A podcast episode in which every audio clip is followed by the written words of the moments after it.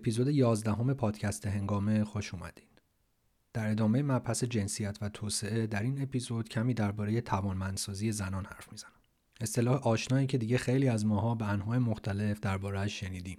اصطلاحی که هم متخصصان توسعه اون رو به کار می‌برن و دربارهش حرف می‌زنن و هم سلبریتی ها و سیاستمدارا.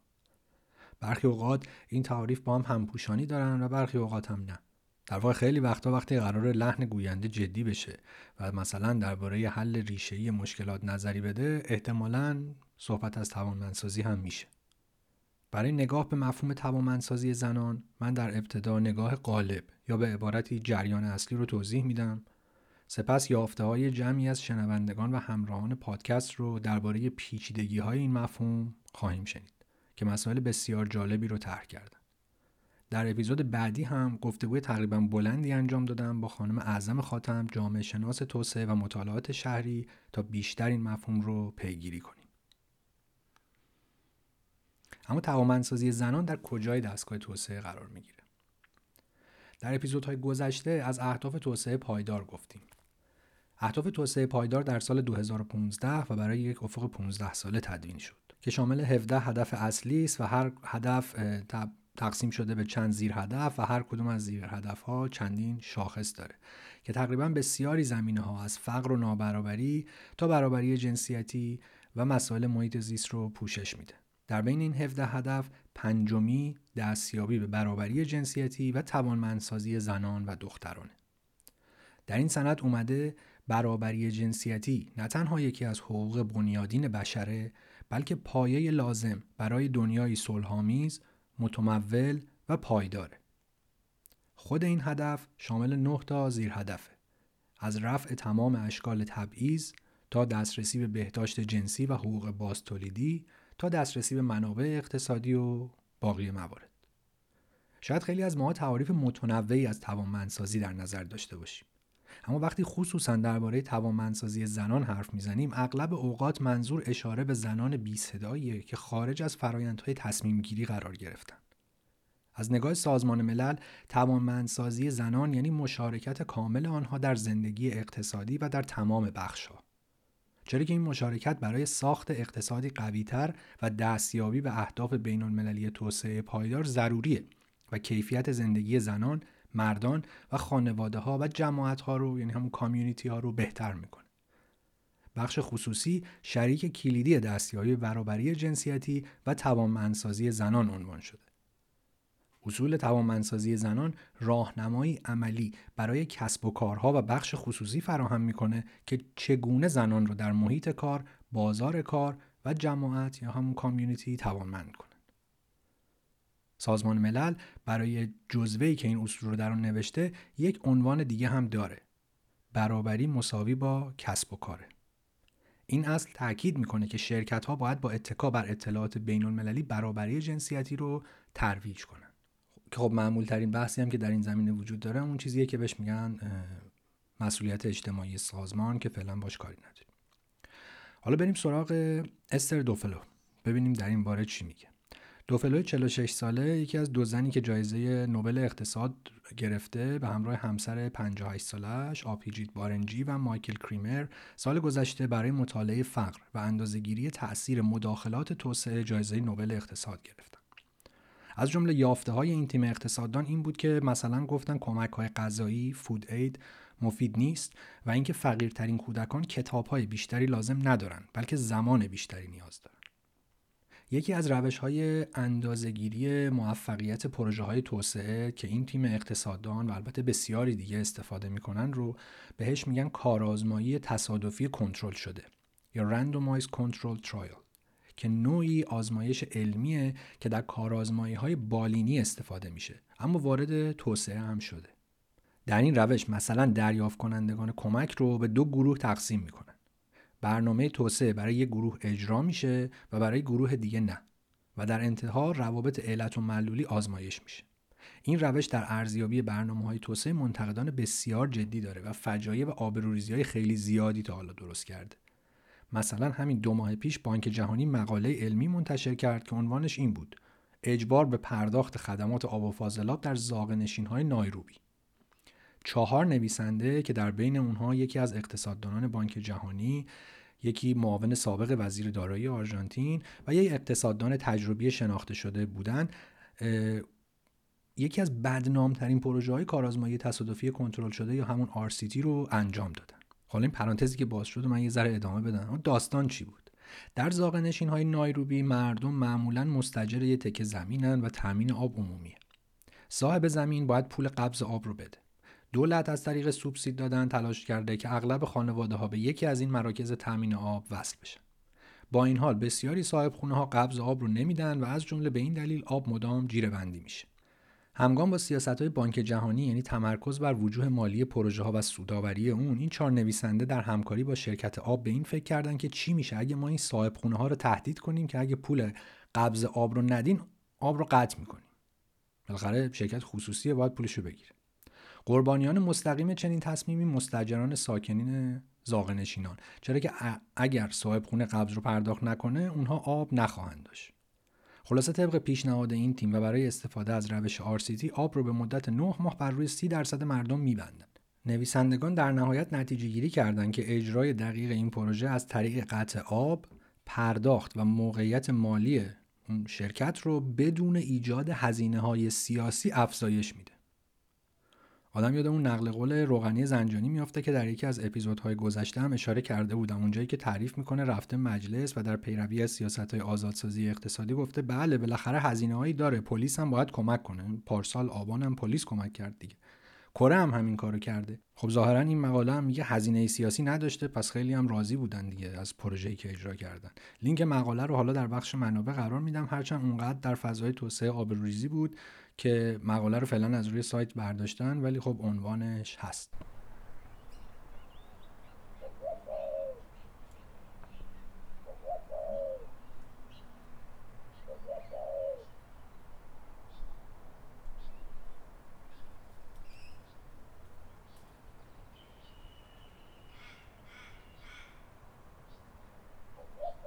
پرانتز بزرگی شد برگردیم به دوفلو و برابری جنسیتی استر دوفلو معتقده که رابطه بین توسعه اقتصادی و نابرابری جنسیتی رابطه دو طرف است. او در مقاله با عنوان توانمندسازی زنان و توسعه اقتصادی به این موضوع می‌پردازه. دوفلو مقاله خودش رو با بحث زنان گم شده شروع می‌کنه و اون رو نشانه دوام نابرابری جنسیتی می‌دونه. عبارت زنان گم شده که توسط آمارتیاسن ابدا شد زمانی بود که او حین مطالعاتش به اختلاف جمعیتی بین زنان و مردان برخورد. چرا که نسبت زنان به مردان در مناطقی به طرز مشکوکی پایین بود. از جمله علل این عدم تناسب جمعیتی باید به سخت جنین انتخابی دختران، کودک کشی دختران و مراقبت های بهداشتی و غذایی ناکافی برای کودکان دختر نام برد. البته امروز نسبت به زمانی که سن مقالش رو مینوشت وضعیت بهتر شده اما اوضاع کمی پیچیده هم شده. چرا که با پیشرفت تکنولوژی و امکان پی بردن به جنس کودک امکان سخت جنین دختران فراهم شده. خلاصه باید گفت پدیده دختران گم شده حکایت از اون داره که در بخشهایی از جهان زندگی زنان حتی پیش از به دنیا اومدن هم وضعیت متفاوتی نسبت به مردان داره. برای دوفلو توانمندسازی زنان یعنی دسترسی به مواد تشکیل دهنده توسعه. مشخصا یعنی سلامت، آموزش، فرصت کسب درآمد، حقوق و مشارکت سیاسی. دوفلو معتقده که از یک سو توسعه و رشد اقتصادی می‌تونه برابری بیشتری بین زنان و مردان ایجاد کنه و دیگه اینکه توانمندسازی جنسیتی به توسعه منجر میشه. همچنین میگه فقر و کمبود فرصتها زمین ساز نابرابری بین مردان و زنانه. پس هنگامی که توسعه اقتصادی فقر رو کاهش میده شرایط زنان به دو نحو بهتر میشه.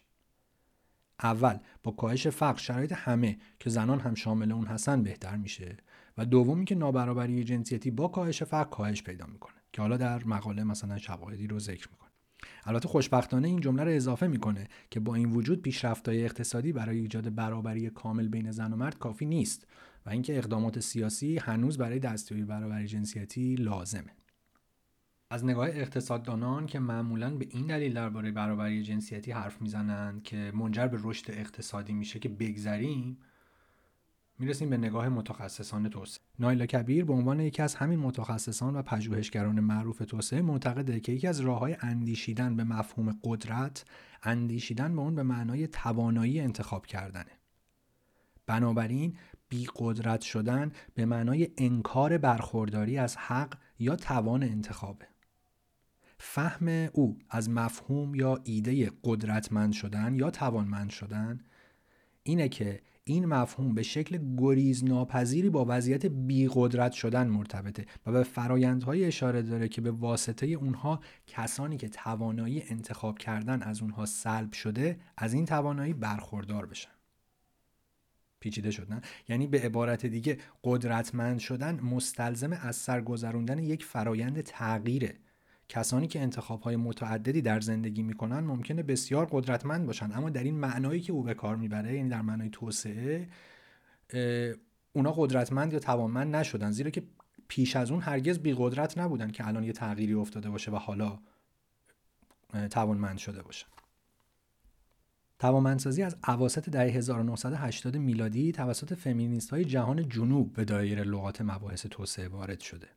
این زنان توانمندسازی رو به مسابه امری مربوط به دگرگونسازی قیومیت جنسیتی در هم شکستن دیگر ساختارهای سرکوبگر و بسیج سیاسی جمعی میفهمیدند و با تبیین برنامه‌ای برای توانمندسازی زنان در چهارمین کنفرانس جهانی زنان در سال 95 به بخشی از خواسته‌هاشون دست پیدا کرد. از اون زمان به بعد این اصطلاح مدروز متخصصین غربی توسعه بوده.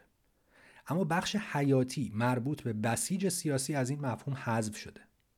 به جای اون تعریف رقیق و تضعیف شده ای نشسته که به میانجی برنامه ریزی های فنی و با هدف بهبود وضعیت آموزشی یا بهداشتی بیان میشه و توجه چندانی به مبارزات گسترده برای برابری جنسیتی نداره. به قول اعظم خاتم که گفتگو با ایشون رو در اپیزود بعدی خواهید شنید بسیاری از این اقدامات در بهترین شکل سطح دسترسی به منابع رو بیشتر می‌کنه اما در روابط قدرت تغییری ایجاد نمی‌کنه.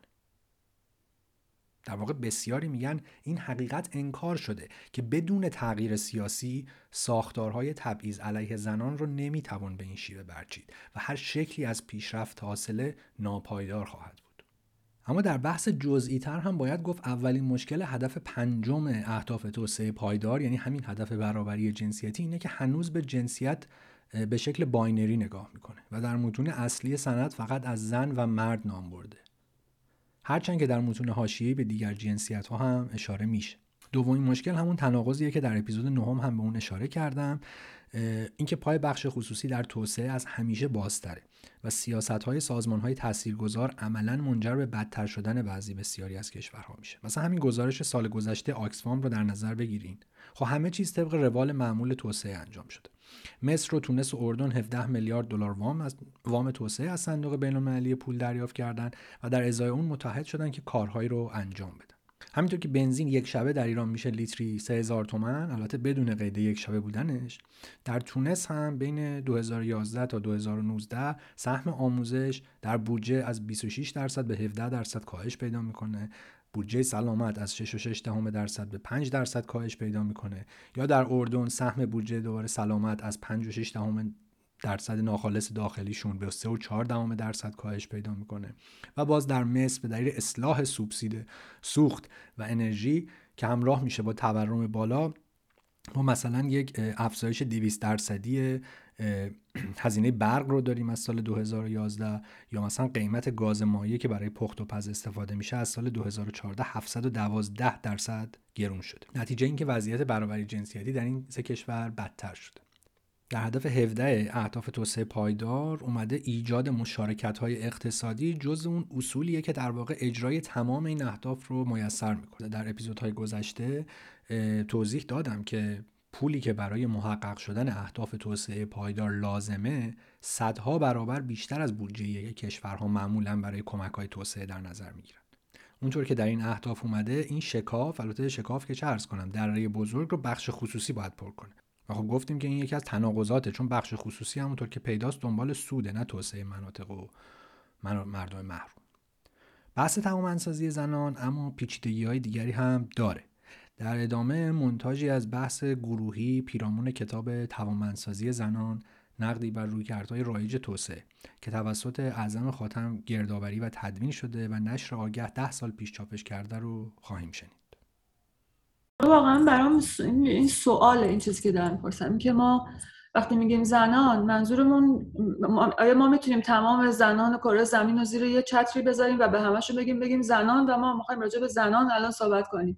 یه خورده برای من سخته این قضیه درکش که ما وقتی داریم راجع به توانمندی زنان حرف می‌زنیم داریم راجع به کدوم زنان حرف فکر کنم یه پیغامی هم که حالا توی این مجموع مقالات هم به نقد سر می‌شد داده بشه حالا هر کدوم به طریقی. همین این زیر سوال بردن این یک کاسه کردن بود که حالا این شاخص هایی که تجمیعی هستن چقدر نادقیق هستن چی رو دارن نشون میدن. اثر بخشش وقتی عملا میای تو فلان روستا فلان جا میای می‌بینی چه معنی داره چه چیزهای دی باعث چه دینامیک های دیگه در جامعه ایجاد کرده که اونها پیش بینی نشده بودن و همین توی کجا می‌تونسته یعنی بسته به منطقهش می‌تونسته چه تفاوتی ایجاد کنه. فکر کنم یکی از پیغام های اصلی که می‌شد از از حالا این مجموعه مقالات گرفت این بود که حالا این نوع برخورده به صلاح های از بالا به پایین که حالا همه رو توی یک کاسه قرار میده یا به صلاح تقلیل می‌کنه. حالا زنان هم به هر حال فکر می‌کنم همون جنسیت بیولوژیکی بیشتر مد نظر توی این نوع حالا روی ها بوده. و بعد داشتم فکر می‌کنم که حالا اگر دوست من همین که مثلا توی جامعه یه آدمی رو ببینه که خب آقا مثلا تا اصلا ازدواج نکرده یا مثلا سی سالش شده ازدواج نکرده یا ازدواج که بچه دار نشد. همین که گزینه های مختلفی رو داشته باشه که ببینه باعث میشه که شاید مثلا یه انتخاب دیگه ای بکنه بدون اینکه اصلا حالا مجبور باشه یا اینکه بگیم کدومش بهتره. و بعد داشتم به این فکر می‌کردم که خب حالا شبکه مجازی اومده و ما خیلی انتخاب گسترده ای داره.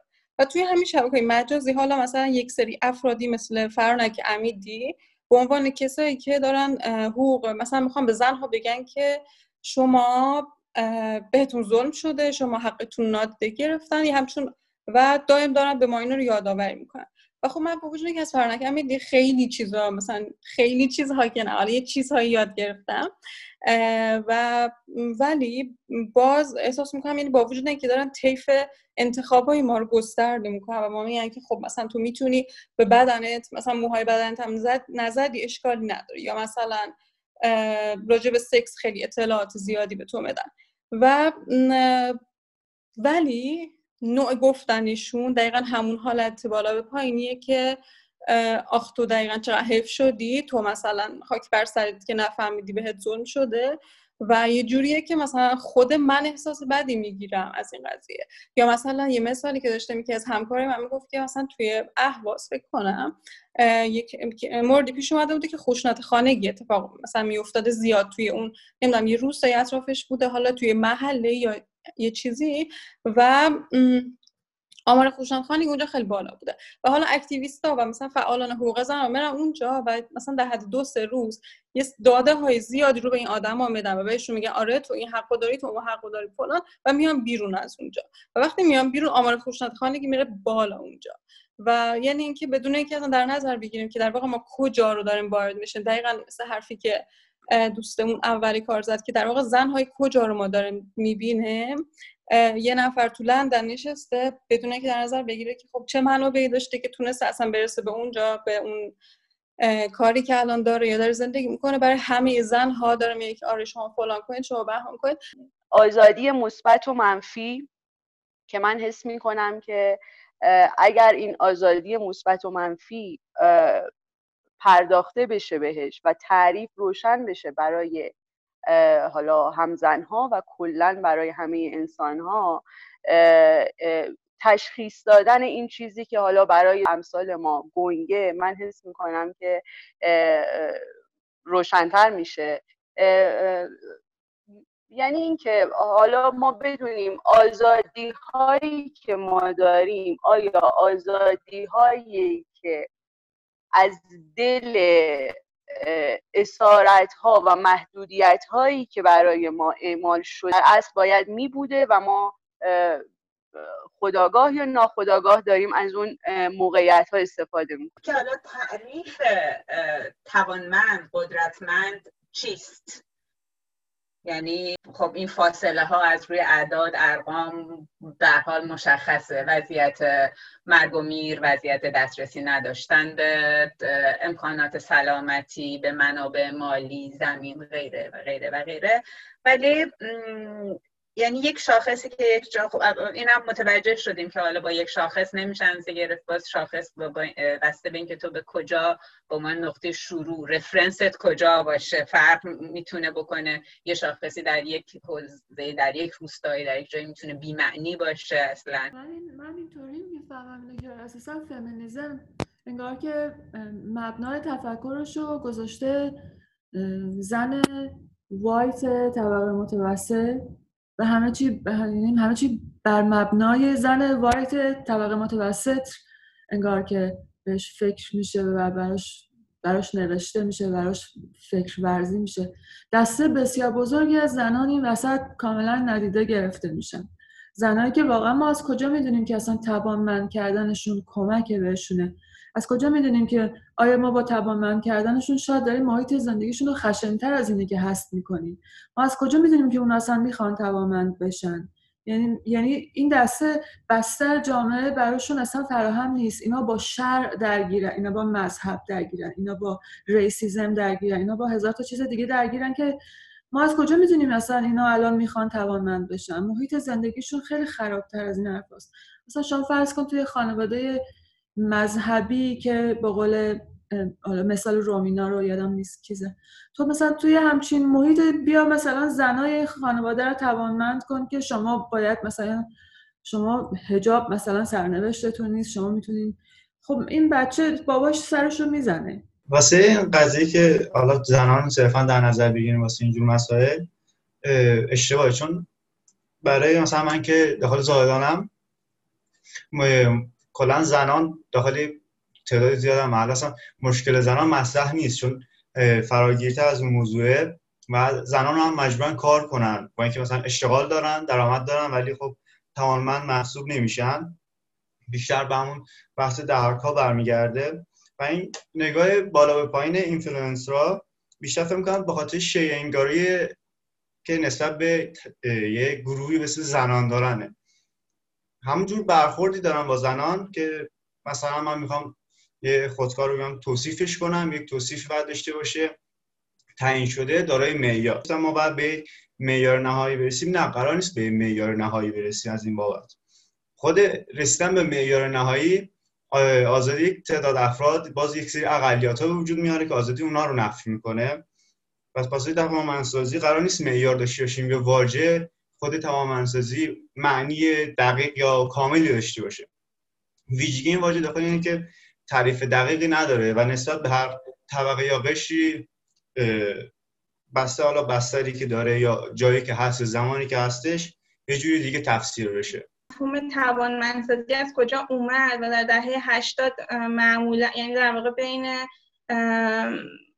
در واقع از کشورهای جهان سوم اصلا ایجاد شد و بحثش خیلی یه جمله داشت که توش خیلی جالب بود این, این بود که ورودی اصلی این فرایندها قرار بود ایده ها و اطلاعات جدید باشه نه اعانات یا خدمات. و در واقع اون چیزی که من فهمیدم از این مقاله این که ما بیایم آگاهی پیدا کنیم که ساختار قدرت مختلف چه جوری دارن ما رو سرکوب می‌کنن کجا الان نقش طبقه است کجا نقش جنسیت کجا نژاده. و چقدر به هم تنیده است و اینا رو که فهمیدیم اون انتخاب هایی که واقعا شاید داشته باشیم هم برامون روشنتر شه.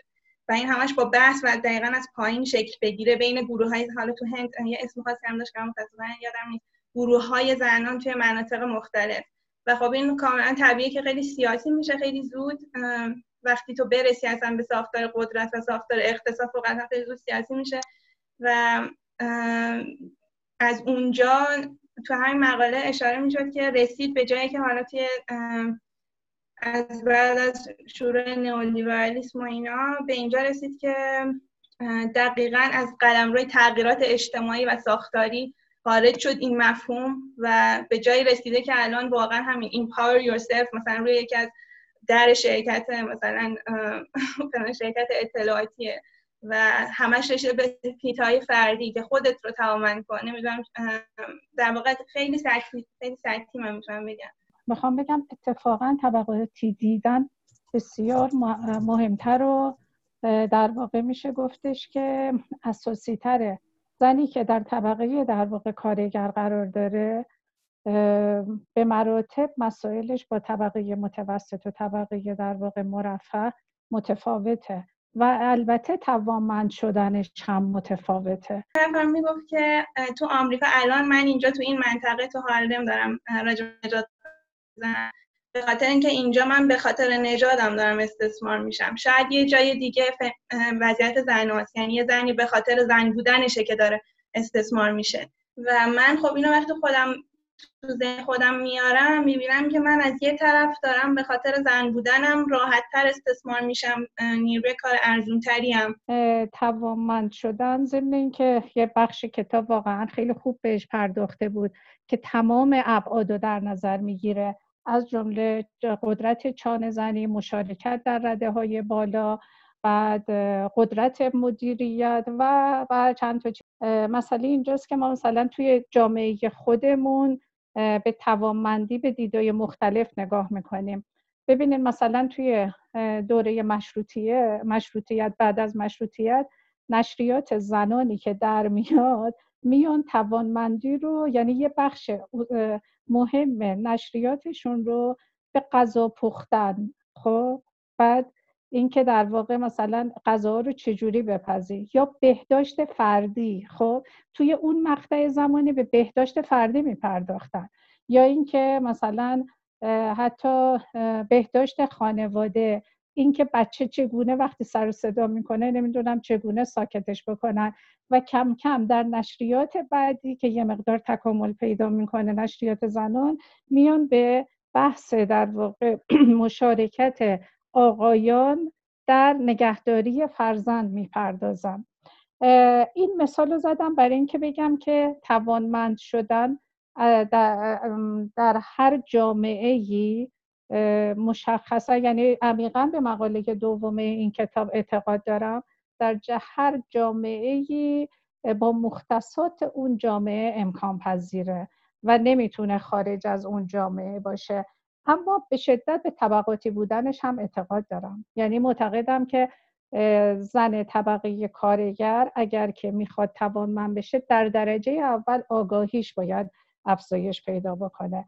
این حالا من خیلی نظریات توسعه رو اینا رو نمی‌دونم. حالا با اون مختصر اطلاعاتی که در مورد توسعه دارم فکر می‌کنم که توسعه اتفاق نخواهد افتاد.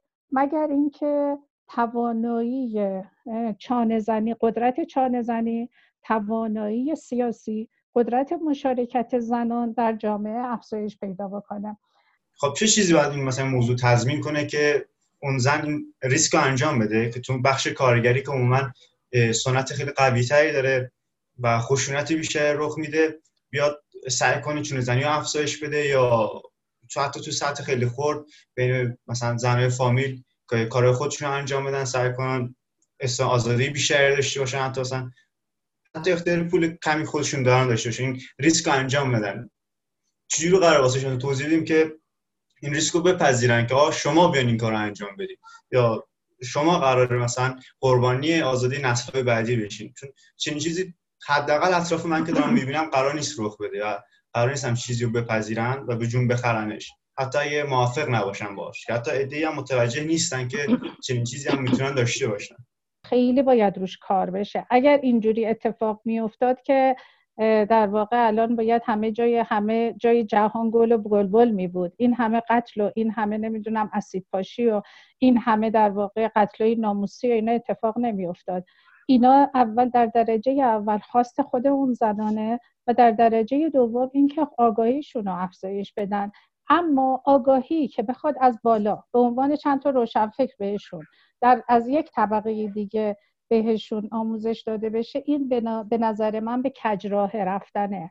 از دل همون زنان باید این آگاهی صورت بگیره و می‌گیره. من یه مثالی راجع به نشریات دوره مشروطه زدم. چند سالی که میگذره و اتفاقا جلوشون می‌گیرن و نمی‌ذارن در واقع رشد بکنه این نشریات موقعیه که بهشون میگه جرأت داشته باشین توی خونه حرف بزنین.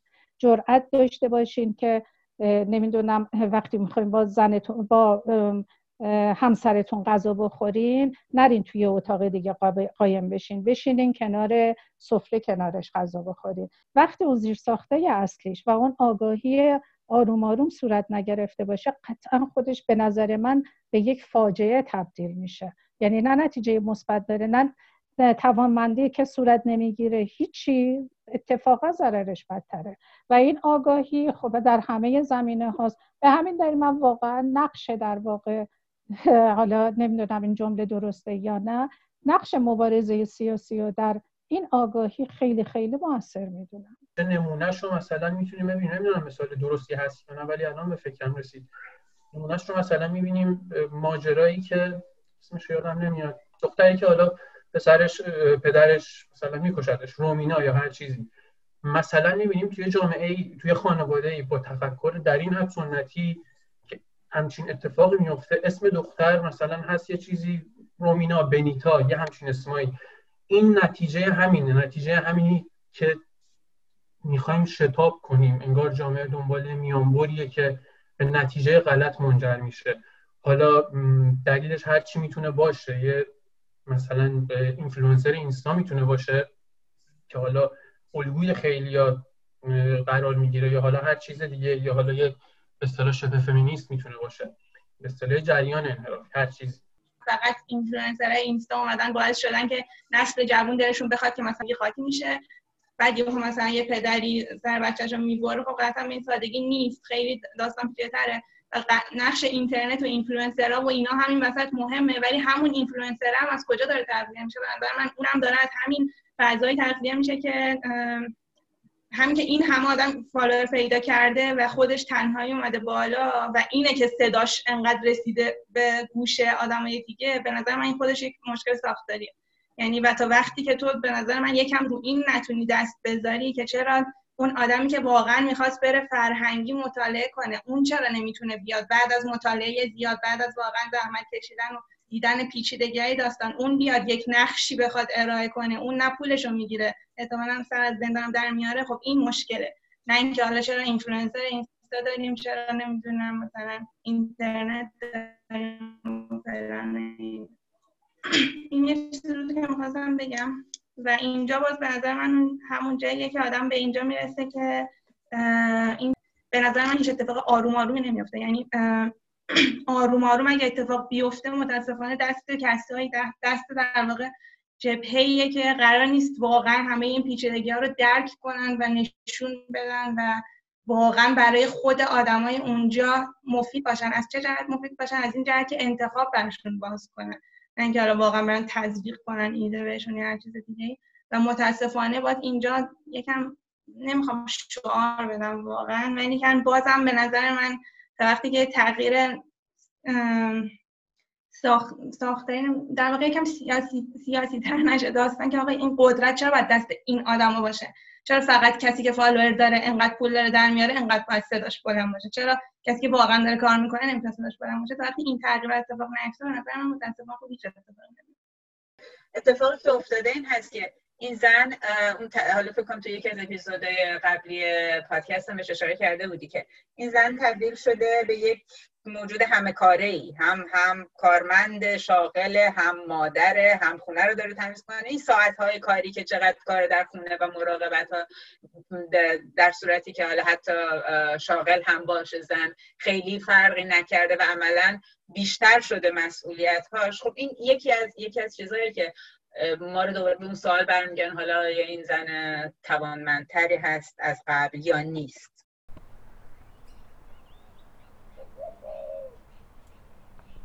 ممنون که تا اینجا همراه بودید در اپیزود بعدی ادامه مبحث توانمندسازی زنان رو در گفتگو با اعظم خاتم پی می‌گیریم.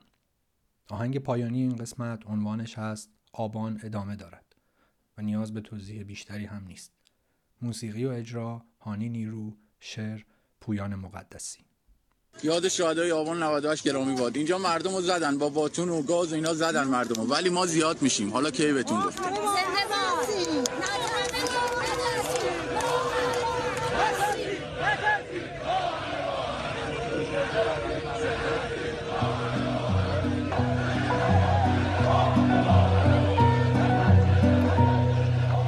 در ما ادامه دارد. امواج تند طوفان یخ بسته خاطر شب. در ماه سرخ آبان حکم گلوله برپاس. در استهام میدان شسته نمی شود خون. حتی به ضرب باز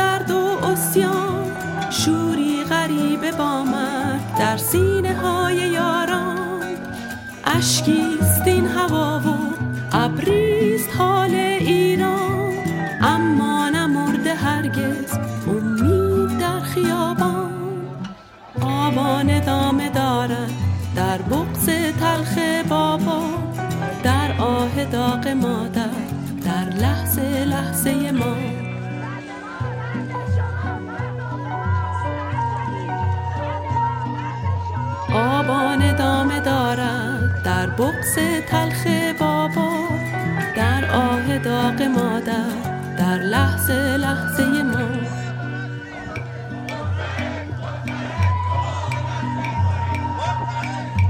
آبان دامه دارد در بغز تلخ بابا در آه داغ مادر در لحظه لحظه ما.